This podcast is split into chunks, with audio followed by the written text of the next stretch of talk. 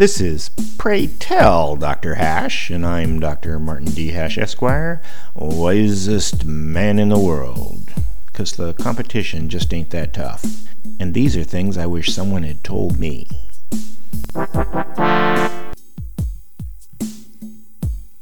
Today's topic: no one switches ideologies.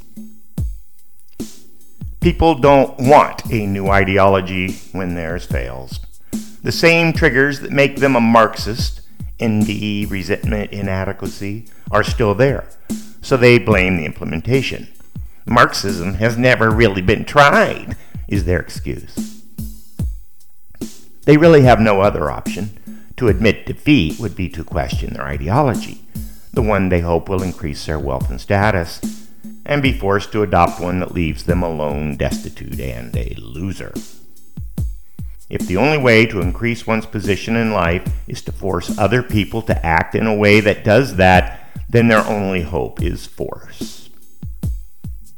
Same thing with fascists. They're not going to back off their feudalistic ideas just because the majority of the population are left out. A rising tide lifts all boats, they parrot.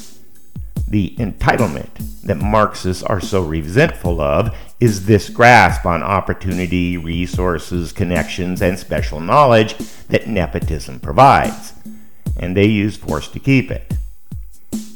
However, there is one circumstance where people will change their ideology, and it used to be a lot more common back in the day when there was more social and economic mobility, and that's when their own rising best interests are compromised by their old ideology while being benefited from the new one.